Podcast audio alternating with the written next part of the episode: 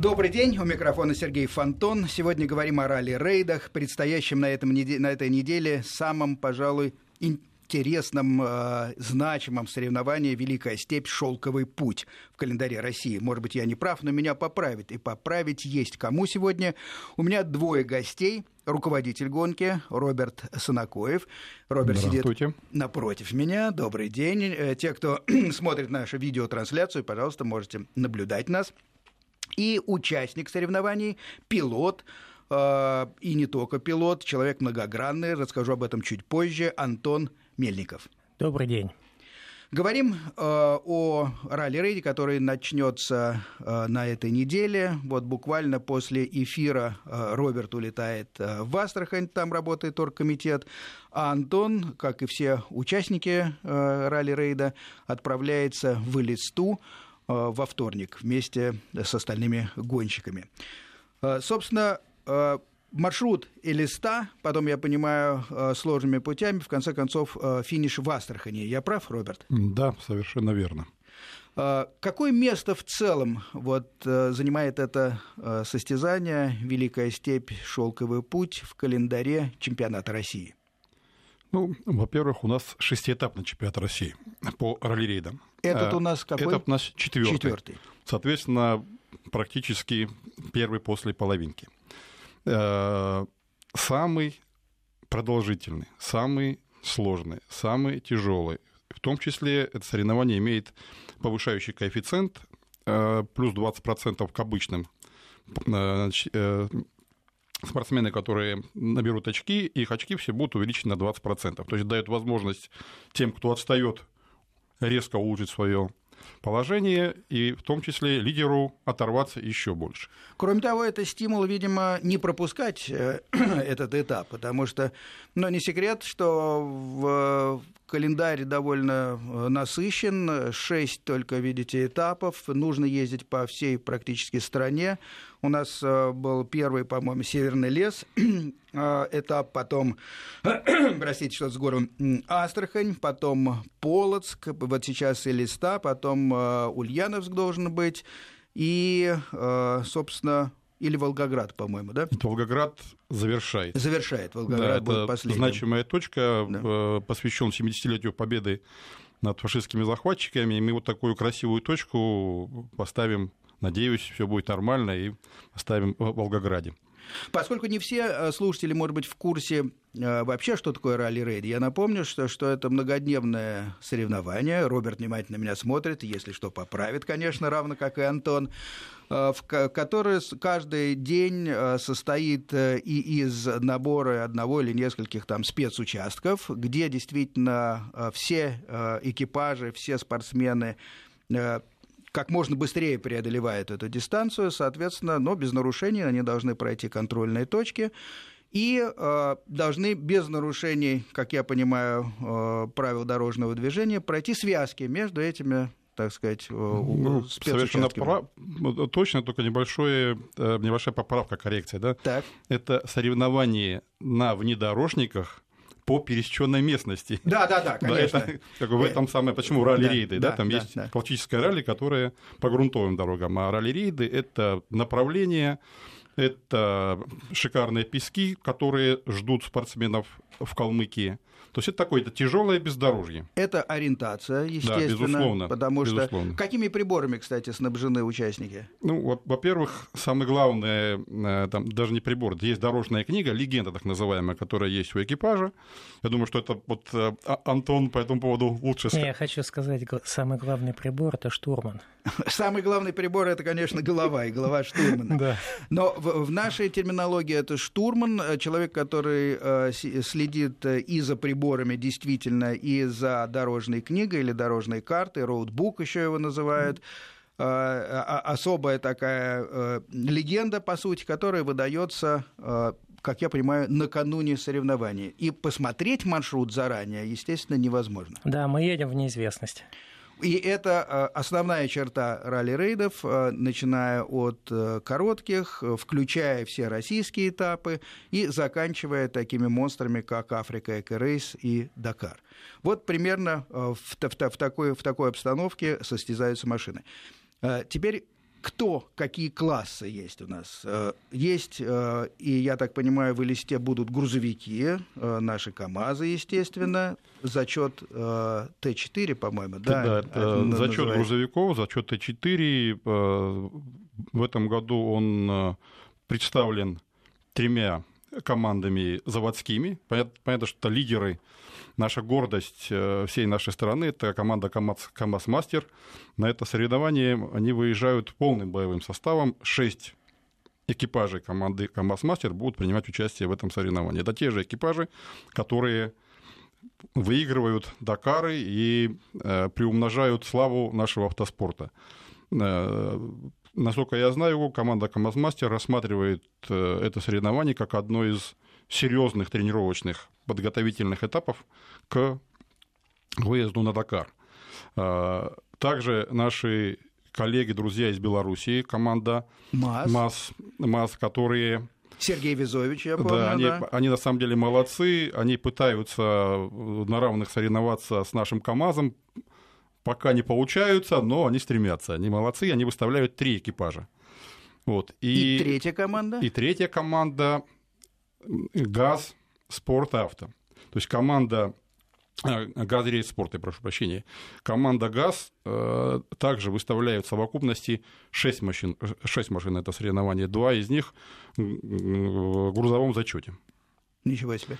И, соответственно, остальные категории это production, super production. Тут Антон может. Антон, вы на чем будете выступать? Ну, я буду на том же автомобиле, что ехал все эти последние этапы чемпионата России. Как я шучу, что еду на музейном экспонате. Это действительно так. Это во Франции этот автомобиль был подготовлен для Дакаров начала 2000-х.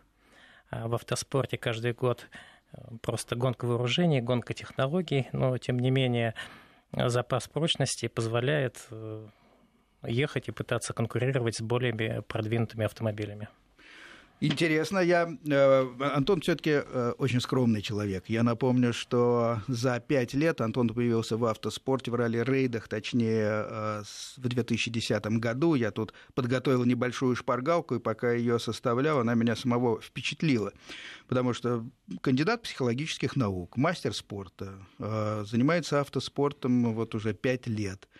Победитель ралли «Шелковый путь» 2010 года в категории «Production дизельный». Обладатель Кубка России 2011 года в абсолютном зачете. Лучший дебютант, вот это особенно, мне кажется, ценно для международной арены Дакара 2012 года. 17-м был э, Антон в абсолютном зачете. Поверьте, я как журналист был на Дакаре, и вообще э, там считается так, что те, кто вообще доезжает до финиша, это уже здорово, и они могут э, до пенсии рассказывать знакомым, как это было хорошо. А 17-м доехать, да еще с первого раза, не сойти, вот это большая-большая штука. Поэтому, Антон, приятно вас видеть э, в нашей студии. Еще скажу, что Антон писатель. Вот у меня в руках э, его книга «Сталь Севера». Э, книга посвящена истории времен Второй мировой войны и о том, как она эта история оборачивается неожиданно в наши времена. Книга требует внимательного прочтения. Я ее прочел, она мне очень понравилась, она состоит из документов, но она а, такая неразвлекательная. Поэтому, Антон, еще раз любопытно видеть и писателя в нашей студии, и гонщика, потому что у многих э, такое есть э, предубеждение, ну, и оно, конечно, касается в основном мотоциклистов, и часто люди бывают правы, что мотоциклисты думают в воздухе или вообще не думают и так далее. Значит, ну, вот, э, не знаю, мотоциклисты тоже разные, а вот автомобилисты, которые выступают сейчас, к счастью, на одних и тех же этапах и соревнованиях, плечом к плечу сейчас проходят, проходят последние этапы. Вот э, автомобилисты думают э, и бывают весьма разносторонне развиты. Нет, а ралли-рейды это вообще такой вид спорта, что там надо много думать. Да, но вы бы могли все свалить на штурмана. Но штурман тоже несет очень свою тяжкую ношу. Вот Антон Николаев, он мой штурман, один из лучших штурманов в мире. Это никто, как говорится, не оспаривает. Вот на том же Дакаре он похудел за две недели на 12 килограммов. Да, внушительно, но э, жара свое, безусловно, сыграла, и, я думаю, нагрузка, причем э, моральная во многом. Ну и моральная, и потом штурман, мало того, что он показывает, как, куда ехать, но все равно руль-то держит пилот, но он еще помогает ремонтировать автомобиль. Я правильно понимаю, что э, э, штурман второй пилот. В принципе, он может сесть и за штурвал. Да, это разрешено правилами, но, как правило, все-таки специализация пилот едет чуть-чуть быстрее. Вот, а штурман обычно более продвинут в технических э, этих всех видах, в знании автомобиля, ну и, само собой, в прокладке пути. Роберт, навигация самая Навигация, главное, да. да. Роберт, а на ваш взгляд, когда целесообразно, целесообразно штурману, например, э, сесть за штурвал? Такое бывает на лиазонах? Нет, на, самом деле и пилоту, и штурману периодически полезно меняться местами, да, для того, чтобы четко понимать работу друг друга, и это помогает слаженности экипажа. Да, безусловно, э, бывают такие моменты, когда они могут поменяться местами, как бы, Э, были прецеденты, и так случается. И на самом деле в нашей классификации Российской автомобильной федерации нету, на самом деле, до юры слова «штурман». Да, есть первый пилот и второй и пилот. второй пилот. Ну да, просто априори первый пилот тот, который лучше и быстрее управляет автомобилем. Второй пилот – штурман, который может помочь, который хорошо разбирается с навигацией. Да? Поэтому, вот, например, сейчас э, у нас есть э, уникальный экипаж, Владимир Васильев, Константин Жильцов. Они действующие обладатели Кубка мира параллелейдов, и на данный момент они являются лидерами Кубка мира 2014, 2015 года. Ровно в это время они э, выступают на Кубке мира в Италии. Так вот, Константин Жильцов, второй пилот в экипаже Владимира Васильева, многократный чемпион России как пилот. И вот, вот такой симбиоз, да, отличный пилот стал отличным штурманом и помогает второму отличному пилоту да, побеждать на международных соревнованиях. Ну, э, Жильцов Константин еще прошел школу, школу Шлиссера, Шлиссера да. да. Антон с пониманием тоже заулыбался. Это уникальная школа, конечно. А, расскажите, пожалуйста. Ну, я могу только предполагать, чему Шлиссер Константина научил, но прозвище «Лис пустыни» Это все, кто в автоспорте Да, очень требовательный знает, да. человек, э, один из основателей и, и Дакара, и ныне э, идеолог и вдохновитель Африка Экорейс Жан-Луи Шлиссер большой, кстати, друг России, приезжал в Астрахань, э, приглашал поехать на Африка Эко-рейс, и Антон, я помню, согласился, да, и теперь да. готовится тоже. Соответственно, э, но он симпатичен на пресс-конференциях, он хорош э, у костра, как говорят, шутит и мил но он очень требователен как пилот, и то, что Константин Жильцов, по-моему, э, сезон или два у, него был в качестве штурмана, безусловно, обогатило э, российскую штурманскую школу и мне кажется, это э, очень хороший опыт. Сколько у нас экипажей будет участвовать в Элисте? Известно, ведь до последнего они заявлялись. Ну, да, до последнего экипажи заявляются. Но на э, данный момент у нас э, вместе с мото мотоциклетным зачетом квадроциклами и э, SSV где-то порядка 50-55 экипажей. SSV это side-by-side, это, это то, что напоминает нам квадрик, по сути, но там люди ну, сидят плечом баги. к плечу, больше баги. Больше да, баги, больше да. баги. Но иногда они, кстати, попадают в автомобильный зачет. От а, чего это зависит? Ну, они сейчас едут и в автомобильном зачете параллельно, и в зачете мотоциклетном. Это есть международный класс Т3. Так. Соответственно, раз есть международный автомобильный зачет, он попадает автоматически и в зачет чемпионата России. То есть в категории Т3 разыгрывается такая же медаль такой же чемпион России. И причем могу сказать, что на этом соревновании два экипажа в Т3, где за рулем э, девушки. Надо сказать, в последнее время вообще девушки наступают. Наступают, наступают. На самом деле мы их рады видеть. Да? И вот Инна Мартьянова много лет выступает в ралли-рядах, трофи-рядах. Э, Мария Апарина из Санкт-Петербурга в этом году подключилась. На, на квадроцикле? Нет, нет, нет тоже, тоже на, Т3, Т3. Э, ну и опять же, я думаю, что некая изюминка и украшение нашей гонки у нас будет полностью женский экипаж на автомобиле «Газель». Хорошо. Да. И вот мы там шутим, да, что газели на газелях будут принимать участие Это на таком сложном этапе. Елена да. и Татьяна, если я не ошибаюсь, да? Да, Елисеева Татьяна – это первый пилот, и Правдина Елена это штурман или там второй пилот. Но обе девушки, надо сказать, э, гонщицы со стажем, насколько да. я понимаю. Да, да, да. Елена Правдина очень давно в ралли-рейдах, э, очень давно, она очень опытная, опытный штурман. Вот, соответственно, ну, мы ожидаем, что экипаж выступит и в спортивном э, моменте э, красиво. Они, по-моему, в Ульяновске вчера участвовали в каком-то соревновании и вроде неплохо проехали. Да, они выезжали на тесты в Ульяновск, и оттуда прямо поедут в Элисту. Прекрасно. Э, еще где дамы у нас наступают, значит, квадрики, side-by-side, хорошо, T3, я T3, все, не, все, да, все, да, все, да, не, не, никак в моей голове ну, мы, не, уложится. Мы их называем бешеные табуретки, так или кибитки, да, там они больше... Сколько, значит, э, четыре или три экипажа будут женские. Ну, три экипажа у нас точно да, заявлено. Да, да. Мартьянова, по-моему, Инна Мартьянова едет э, с вторым пилотом мужчиной. Дмитрий Кожухов. Дмитрий нет, они, Кожухов, они да. да, едут оба. Поэтому это, Мартьянова не строго говоря, да, с Кожуховым экипаж. Дмитрием, а Мария Парина с Александром Терентьевым. Поэтому, да, пока все-таки в Т3 смешанные экипажи, не решаются пока сесть полностью. Правда, мы говорим, что может быть им объединиться в конце концов. Вот посмотрим. Общая протяженность гонки Великая степь, э, шелковый путь какая? Ну, как мы уже говорили, это самая протяженная и сложная гонка. Да, во-первых, как, как вы уже говорили, мы стартуем в листе. В листе? Да, у нас соревнование начинается с торжественного старта и со специального скоростного участка.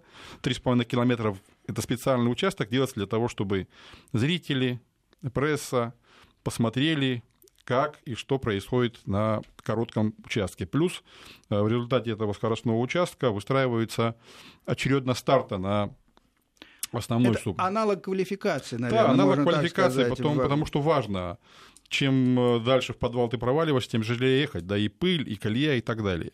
Тут есть сразу вопрос, Антон. Да. А, как вы считаете, насколько важно выиграть квалификацию, или наоборот не стоит э, стремиться это делать, ведь э, не все любят первыми стартовать? Ну, это да, то есть именно выиграть в квалификацию, ну, это почетно, но это тяжелее, потому что открывашкой ехать очень тяжело, и обычно те, кто открывает трассу, вот они показывают худший результат, как правило. Ну, с кем бы я ни говорил, э, мнение общее такое, что совершенно вы верно его высказали, что э, приятно, конечно, что-то выигрывать и квалификацию или пролог, да, хорошо, но всегда хотелось бы видеть перед собой несколько следов сильных спортсменов, которые стартовали на несколько минут раньше, тогда можно совершить меньше ошибок. Если откатиться дальше к концу, то уже следы мало помогают, потому что там много тоже будет и спортсменов, которые ошибаются в навигации, они могут завести не туда. Особенно в песках, когда колеи, когда проедут э, грузовики, то есть э, более слабые машины продакшн, они, как правило, там садятся. Вот более сильным машинам. Суперам тоже достаточно сложно. Большая нагрузка на трансмиссию, на двигатель, соответственно, больше шанс, что что-то откажет. Роберт, а какой порядок старта вот всей этой армады, э, столь разной по техническим характеристикам? Как раз я хотел коррективнее. Да. Именно для того, чтобы спортсмены не занимались никакой хитростью и не выстаивались, э, есть правило. Первые 10 э, лучших спортсменов имеют право на выбор стартовой позиции. То есть они выбирают свою стартовую решетку. А, как интересно. То есть, соответственно, получается, что э, и начинается с 10 и, и до первого. То есть первый имеет возможность выбрать хоть первую, хоть десятую, хоть восьмую. Поэтому мы добавили некую такую спортивность для того, чтобы все-таки спортсмены были заинтересованы выиграть квалификацию, потому что выиграв квалификацию, ты получаешь возможность выбрать стартовую позицию. Ну и таким образом пролог становится вообще да, интереснее, зрелищнее, фотографам что... интереснее да. снимать, зрителям смотреть и так Бы- далее. Были у нас моменты, когда лидеры могли притормозить перед финишным створом, некую свою стратегию выстраивая, поэтому вот для того, чтобы это избежать, мы там внесли ну, некую коррективу. Это будет первый день, среда в листе. Вот она будет происходить э, примерно так, выглядеть этот пролог. А дальше? Дальше у нас следующий спецучасток, 330 километров приблизительно, который э, стартует в листе и финиширует в листе. На самом деле, надо сказать, что уникальность э, региона самого Калмыкии, да, в том, что ну, это может быть для нас, спортсменов, хорошо. Может быть, так не очень хорошо, он мало населен. Там очень быстрые степные дороги. И эти быстрые степные дороги перемежаются достаточно серьезными песочницами. То есть там песок. Люди, которые э, побывали в Африке и потом приезжают э, в Калмыкию, э, иногда дежавю. Вроде бы мы, да, там да, Россия, в, другой, в другой части света. Да, да мы ну, в России. Он очень сыпучий, да. Да, поэтому очень интересная с точки зрения спортивной трасса. Вот 300, 330 километров скорост, именно скоростных ну, участков. Калмыцких да? степей Калмыцких с песками. степей, да. Это, это четверг, пятница. В пятницу мы переезжаем из, Астр... из Элисты в Астрахань. То есть 450 километров общего скоростного участка спортсмены будут стартуют в Элисте, финишируют в Астрахани. И вот такой дакаровский масштаб. Это на, на сегодняшний день это один из самых тяжелых и протяженных спецучастков в чемпионате России. Надо сказать, что мы же, скажем так, поддерживаем традиции шелкового пути, который проходил в этом, в этом же месте. Да? Пять лет э, большой шелковый путь, серия Дакар, да, под руководством Семена Семеновича Якубова да, проходил в нашей стране. Это был мой э, уже на языке следующий вопрос. Название «Великая степь. Шелковый путь». Да, да естественно, что, во-первых, право на называться Великая степь Шелкового пути, естественно, мы получили от Семена Семеновича Якубова, в том числе для того, чтобы поддержать эти традиции, потому что э, вспомним, да, что было постановление правительства, которое приурачивало, приурочило это, это соревнование к Олимпиаде в Сочи. Соответственно, мы прошли некий этап. Это сразу придало статус подготовки, конечно, участия конечно. и так далее. И, да? Нет, и самое главное, мы этим говорим, что история не закончилась шелковым путем.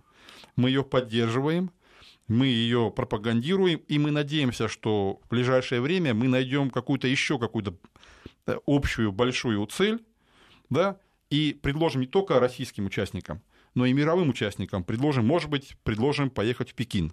Да, и так э- далее, и так далее. Э- это то, что сейчас активно обсуждается в журналистской среде. Сейчас совершенно ясно, что у нас годы такого активного сотрудничества с Китаем, и было бы, наверное, вполне логично, если бы масштабная такая наша затея, как э, э, ралли-рейд «Шелковый путь», приобрел какое-то новое дыхание, наверное, на новом этапе. Э, и было бы, конечно, крайне интересно, если бы он захватил маршрут допустим, в следующем году нескольких стран, в том числе, наверное, Казахстана, это обычный, так сказать, партнер, насколько я помню, и, естественно, Пекина. Антон, как вы думаете, хотели бы поехать? Я бы поехал обязательно, если, если будет такой маршрут этого соревнования. Но мы немножко отвлеклись. Хорошо. Да. Э, э, это четверг, э, большой действительно перегон из Илисты в Астрахань, спецучасток четыре сотни километров с лишним. И дальше уже ралли-рейд вокруг Астрахани проходит. Да, завершающий да? спецучасток. Опять же, он протяженность всего 250 километров, тоже как бы не, не маленькая, да, это Астрахань-Астрахань, совершенно новая для спортсменов трасса, новые песочницы, должна поставить такую красивую финальную точку в этом соревновании. Что со зрительскими зонами? А, уделяется внимание а, доступности а, для зрителей ну, и, и, и прессы. Я поясню свою мысль. Дело в том, что вообще это очень трудный для освещения вид технического спорта, ралли-рейда, потому что машины уходят, уходят далеко, мы видим только мощные старты, а, и, и, и потом можно встретить ралли, и можно подъехать в определенные участки наиболее интересные. Но вот об этом мы как раз а, поговорим через некоторую паузу. У нас наступает сейчас новости через несколько секунд, а мы вернемся и начнем тогда вот с этой проблемы. Как можно смотреть такие грандиозные соревнования, как ралли-рейды?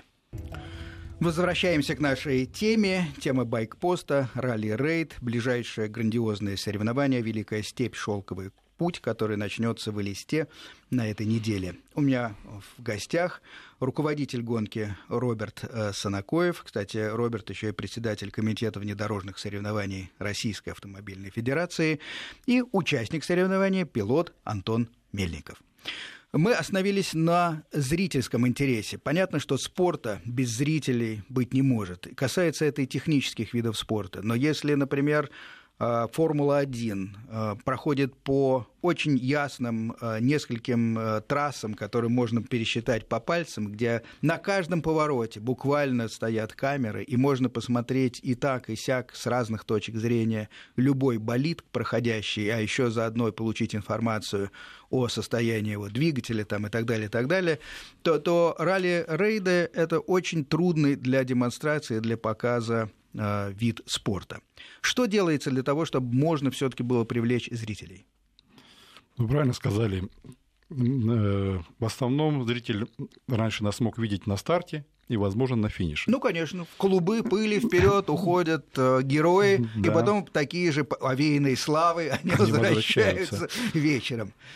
Ну, для этого и как бы был придуман формат Э, скоростных специальных участков для того, чтобы на, компактном, на компактной трассе можно было представить все экипажи, и зритель мог посмотреть.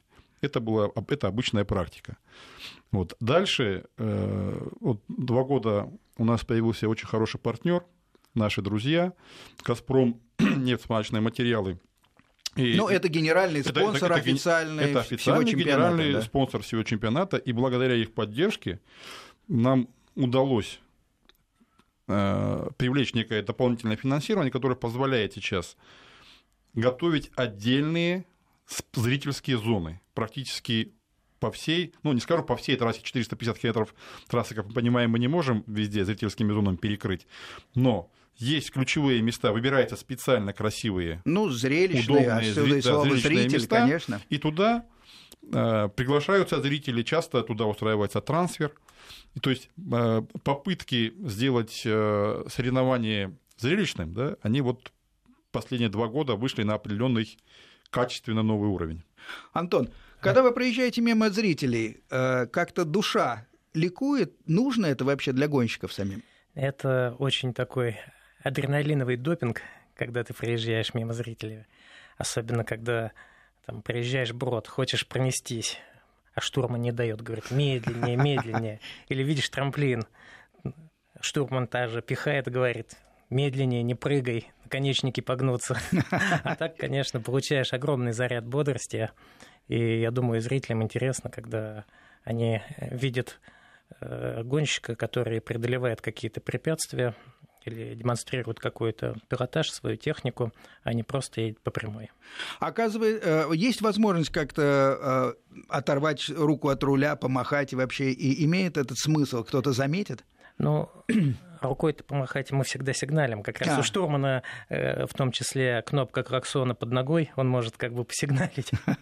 Но сигналы у вас слышные, действительно. А это они обязаны быть таким по техническим параметрам.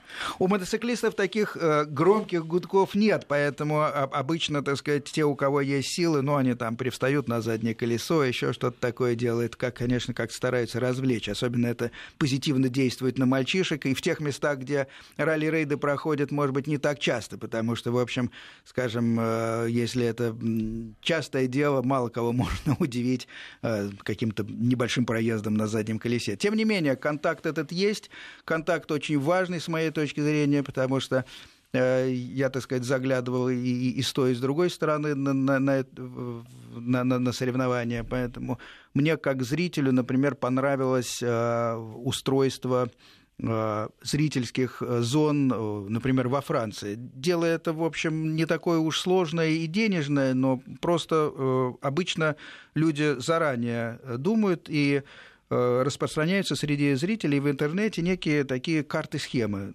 Соответственно, если человек на своем транспорте, то как по обычным дорогам подъехать к тому или иному месту, какое там обозначено, что это будет, или брод, или по руслу какой-то высохшей реки, или полувысохшей пройдут машины и мотоциклы.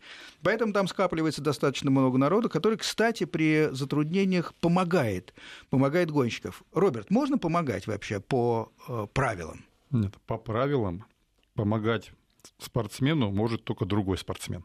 Вот. То есть посторонняя помощь, она запрещена, да, это вплоть до снятия со скоростного участка, поэтому это зрители, которые там присутствуют, должны помнить, потому что можно оказать медвежью услугу. Конечно, если кто-то зафиксирует это на видео и, и потом перешлет судейской коллеге по всей трассе стоят э, судьи. Да, есть посты безопасности, есть контрольные пункты, есть контрольные створы. На самом деле подготовка э, такого мероприятия серьезное дело, задействованы порядка 100-150 человек в общем, в общем и целом. Это и службы общественного порядка, и просто линейные судьи. Поэтому фиксация происходит. А по поводу вот э, французского опыта, на самом деле надо вспомнить, да, что вообще ралли-рейды во многом имеют корни французские, да, именно э, французские буржуа, уставшие спокойной европейской жизни, поехали в Африку да, да, да, гоняться, да, и не будем забывать, что Париж-Дакар, именно Париж-Дакар был, да, это сейчас э, стало именно отрицательное, а так он стартовал в Париже, и доезжал до Сенегала. И, и не случайно он начался именно в э, каникулы рождественские, конечно, потому что конечно. это был, э, была пауза во всех календарях абсолютно, во да. всех дисциплинах. И, конечно, это была возможность, э, что говорить, развлечь уставших, приевшихся парижан, тех самых буржуа, о которых вы говорите, вот этими новым явлением. И первые Дакары произвели впечатление просто разорвавшейся бомбы. Тири Сабин тогда это здорово действительно сделал, когда вдруг э, французы обнаружили, лениво выйдя на балкон, где-то внизу на площади там пришельцы космические красивые машины, номера, там, последние приготовления, и они как раз уходили в ту даль, о которой мы говорили, и где э, покрыть, так сказать, э, по видео и освещению можно только при помощи вертолетов. Кстати говоря, воздушная поддержка э, какая-то будет на грядущем нашем ралли «Великая степь. Шелковый путь»? Ну, во-первых, она обязательно по требованиям федерации на таких соревнованиях обязательно должен присутствовать специально оборудованный медицинский вертолет, потому как пространства большие, автомобильный вид спорта технически и он опасен, поэтому на всякий пожарный случай, пока еще, слава богу, э, серьезных происшествий у нас не случалось, но санитарный вертолет всегда присутствует во время соревнования. Имеют специальную полетную карту, и в случае чего по может распоряжению доставить. руководителя гонки тут же может вылететь в любую, в любую часть э, трассы для оказания помощи. А тут я возвращаюсь к тому вопросу э, о голове как самом важном инструменте. Но помимо э, головы есть еще навигационное оборудование, в том числе возможность, видимо, сообщить о том, что с экипажем произошла беда, чтобы судейская коллегия это узнала, да? Безусловно, кроме специального навигационного оборудования, которое помогает спортсменам э, проехать всю дистанцию, есть прибор безопасности. Есть специальный прибор с кнопкой SOS.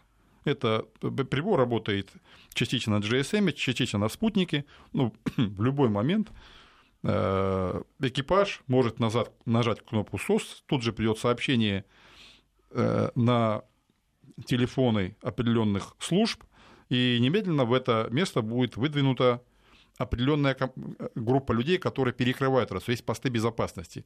Посты безопасности так расставлены по дистанции, чтобы перекрывать определенные километры, да, можно было не всегда обязательно поднимать вертолет, да иногда быстрее доехать автомобилем. Поэтому вот вся трасса именно перекрыта такими постами безопасности, куда приходит сообщение от пилота, туда немедленно выдвигаются специальные службы. Причем службы оборудования, оборудованные средствами спасения, люди квалифицированные, Э, медицина катастроф э, всегда присутствуют. Люди, прошедшие э, лицензирование в медицине катастроф, у нас работают.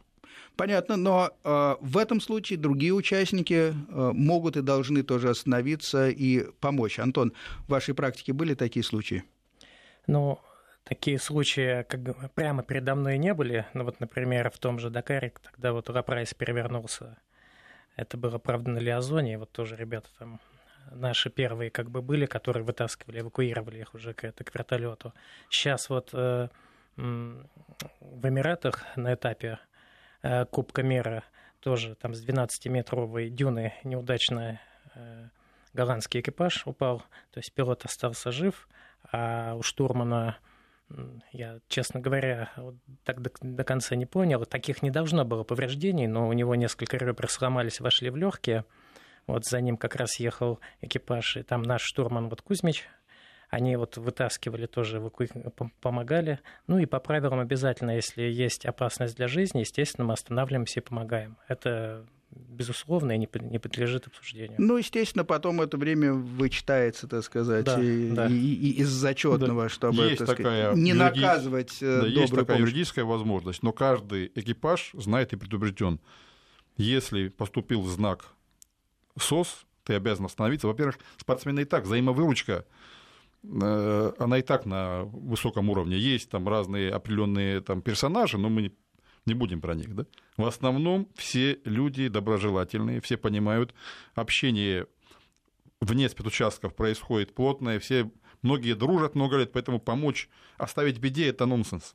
Ну, э, это действительно так, но страсти накаляются, и э, я был свидетелем, когда на, на финише одного из этапов там достаточно именитый мировой гонщик бил шлемом по другого, который не уступил при обгоне. Поэтому действительно э, это, конечно, другая тема, потому что если что-то случается, все равно все-все останавливаются, но недовольство бывает друг другом достаточно активно активные. Э, мы сейчас делаем коротенькую паузу, наверное, на э, новости и снова возвращаемся, продолжаем разговор о том, меня интересует такой глобальный вопрос. А можно ли вообще сделать технические соревнования, ралли, рейды и другие безопасными?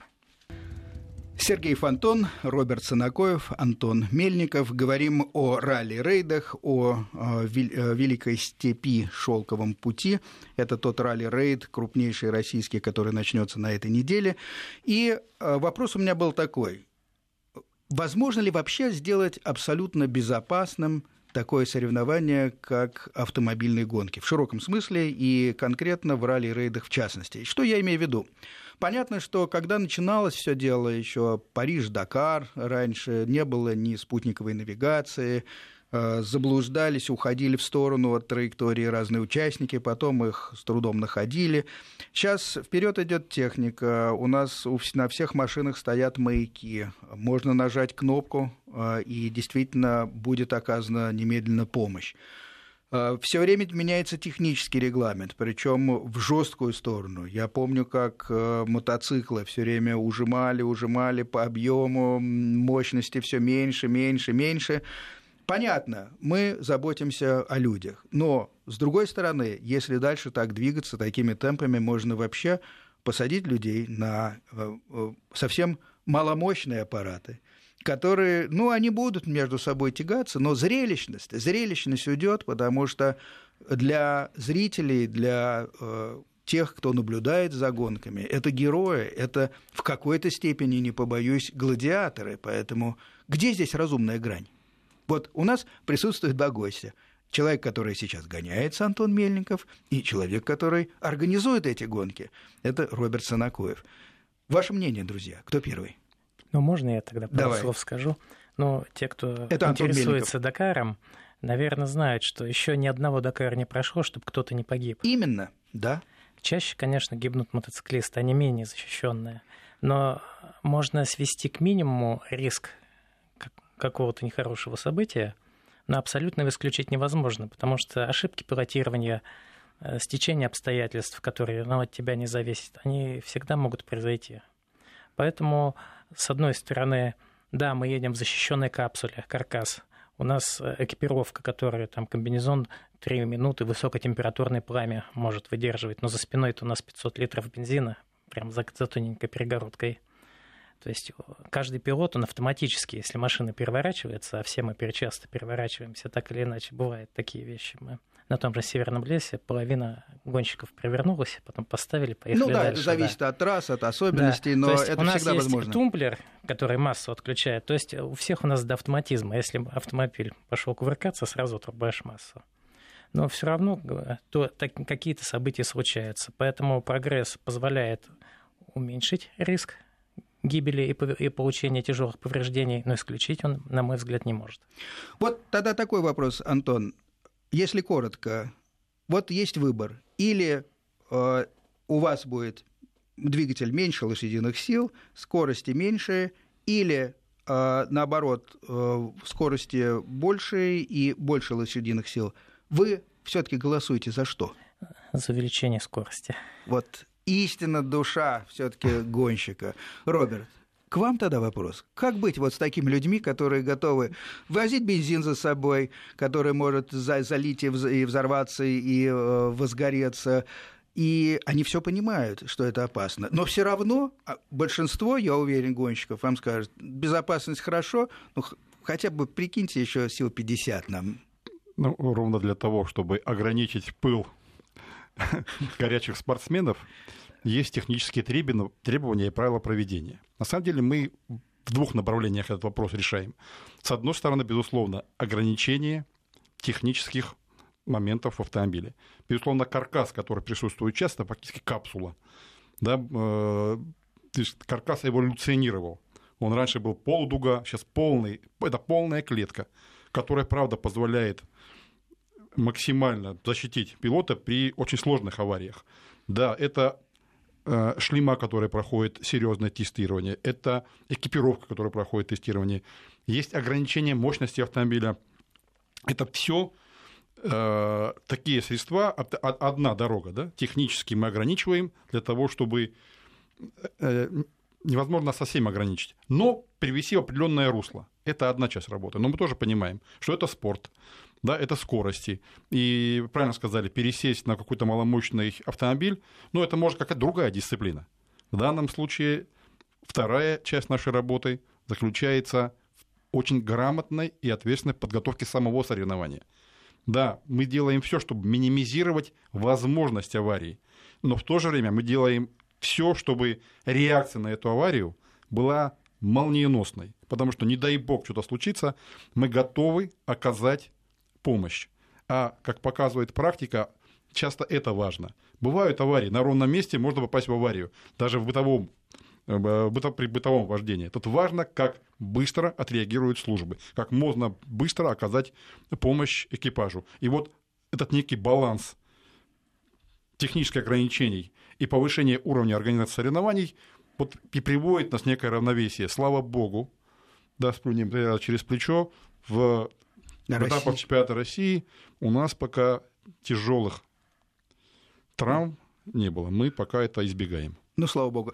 Но, видите, э, я вас слушаю, и, и как, знаете, рубится голова у какого-то змея, вырастает две новые. Так у меня э, все новые и новые появляются вопросы, потому что вот есть и такое еще глобальное соображение. Очень хорошо.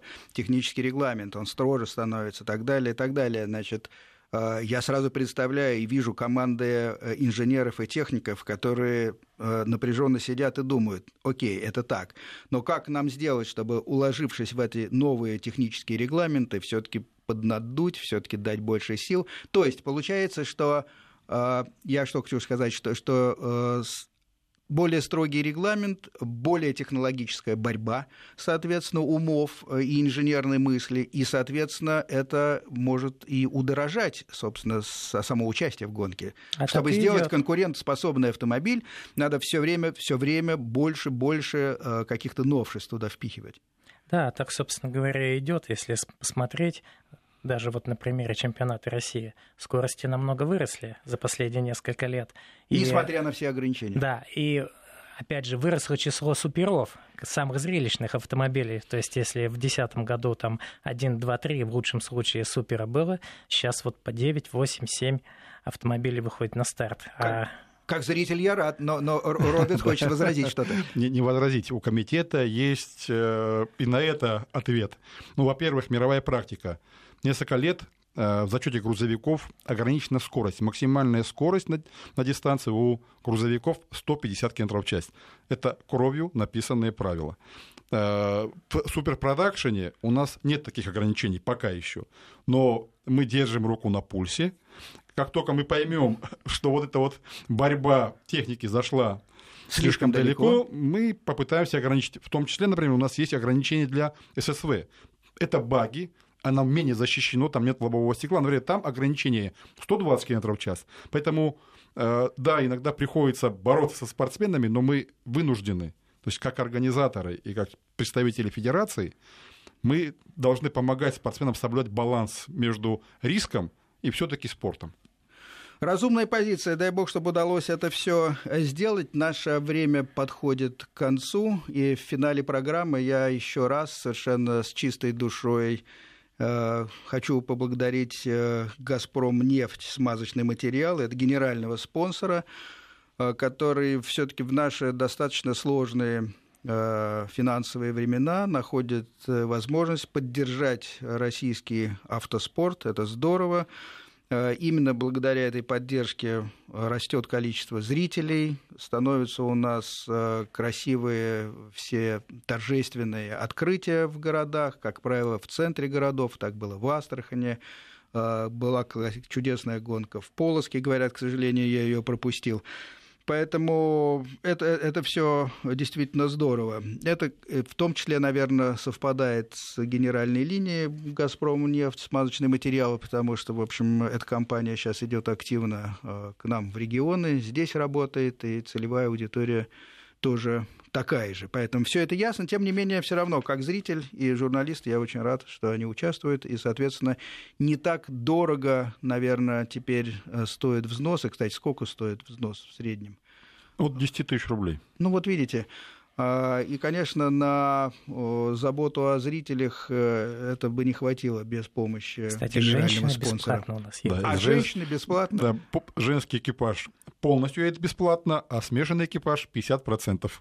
Слушайте, как на дискотеку. Да. Ну что ж, спасибо большое. Э, я с вами прощаюсь. Завтра мы разлетаемся в разные стороны. Мои гости едут на гонку, а я сажусь на мотоцикл и отправляюсь в Монголию. Так что встретимся, наверное, уже в августе. До свидания. Всего доброго.